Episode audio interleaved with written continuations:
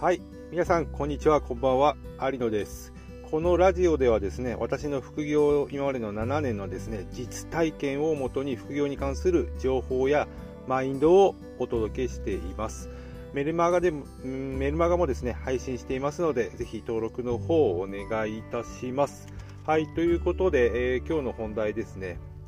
情報配信を絞るということなんですけども、まあ、私のね、情報配信はですね、まあいろいろ、まあ物販であったりとか、あ最近であれば、えっ、ー、とまあいろいろ今まで副業を興味あるけれども、やってなかった、やってなかったというか、まあ怪しいとね、言われている副業とかね、絶対に稼げないって言われてる副業とかね、結構あったりするんですけど、まあそれをね、最近私はそれを検証するために、えー、毎日配信してたりする、えー、企画をやっているんですけども、でですね、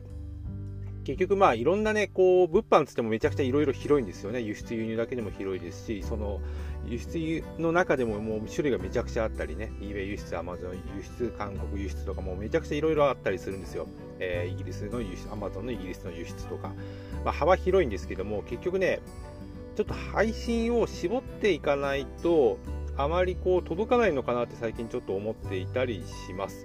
っていうのは、まあ、最近ね、検証を始めた企画の一つとして、こうバイナリーオプションっていうのがあるんですね。FX とはちょっと違うんですけども、まあ、投資というよりは完全に投機ですね。で、これをですね、まあ、本当は、本当に、本当に、本当は、まあ、稼げるかどうかっていうのをね、こう私が今検証して、えー、っと、結果をね、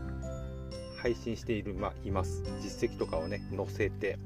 結局、実績を載せないとね、まあ、あんまり意味ないかなと思っているので、まあ、勝っても負けてもそこはね、正々堂々と、え、公表していって、まあ、そのプロセスをね、え、楽しむということをやっているんですけれども、もともとね、副業の中でも投資ってすごくこう需要があるんですよ、投資ってすごく。で、まあ、サラリーマンの中でも、まあ、物販より副業、まあ、あ副業というか投資、で、サラリーマン以外にもね、まあ、こう、こう、なんだろう、結構こう、年齢が高い方にも投資っていうのはね、すごく、やっぱり人気があるんですよね。この副業に限らず、この、えー、なんていうんですか、コンテンツというか、その、投資対象として、まあ、お金を増やすか、お金を増やすという対象として、非常に、え人気があるっていうのは投資なんですけども、で今までねいろいろまあぐちゃぐちゃにこういろいろ混ざっていろんなね家電修理とかまあいろいろ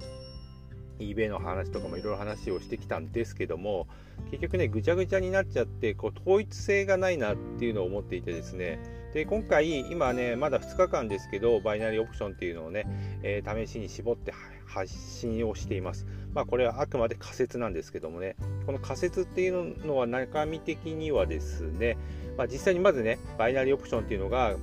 ね、私みたいな普通のね、凡人がやって稼げるのかどうか、稼げないと言われているバイナリーオプションがね、え私みたいな人がやって稼げるのかどうかっていうのをまず一つ。で、それをね、えー、結果報告で、ね、最終的に1ヶ月後にどうでしたっていうわけではなく、毎日ね、こう、状況を報告していって、エビデンスもつけてね、結果報告もして公開をしていって、そのプロセスもね、えーまあ、最終的に勝つか負けるかも分かんないんですけど、それをね、配信していく。まあ、要はね、その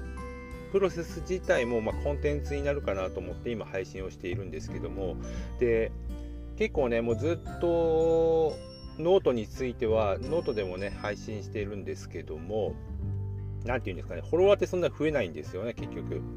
なんですけど、ほんとね、2、3日で1人とか2人増えればいいかなぐらいなんですけど、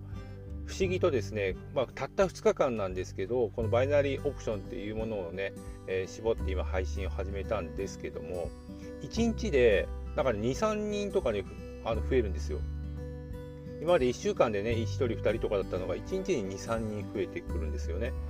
っていうことはこれちょっと面白いなと思っていて仮にね私のお金がね、こう自己資金、最初の5万円が解けなければ、これ1ヶ月継続できたら、結構面白い感じにフォロワーも増えるんじゃないかなと思っています。で、やっぱり興味ある人が非常に多いんだなっていうのを改めて感じました。やっぱりねこう発信情報発信はね絞っていかないとなかなかね、えー、届けたい人にも届けられないかなと思ったりもしていますなんでこの辺をねちょっと一回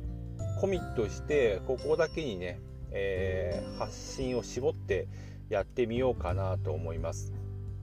でまあいくつかこう私の仮説としてやりたいなと思っているのが、まあ、情報を絞ったことによってね、えー、フォロワーの数が、えー、増えるのかどうかっていうとこですね。そこが一番ちょっと知りたいかなっていうところ。でもしねそれが本当にそういう結果になるのであれば、まあ、物販とかいろいろやっているんですけども、まあ、余計余計って言い方変ですけどね発信のこう情報は増やさずにそこにね絞って発信していくっていうスタイルでもいいのかなと思っていたりします。結局、まあ、池早さんとかね学さんとかも結構ねこう1年ごとにねこうやることを絞って発信も絞ってるんですよね、まあ、今で言えばお二人とも投資と,、えー、っとゲームか。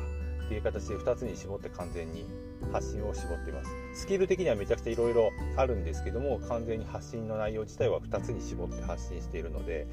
ちょっとね私もそういった感じであの、まあ内容というか発信内容を絞ってねやってみたらどうなんだろうかというふうに思っていますので、えー、ぜひね、えー、ちょっとノートの方もね遊びに来ていただければなと思います。ということで今回の音声は以上です。ありがとうございました。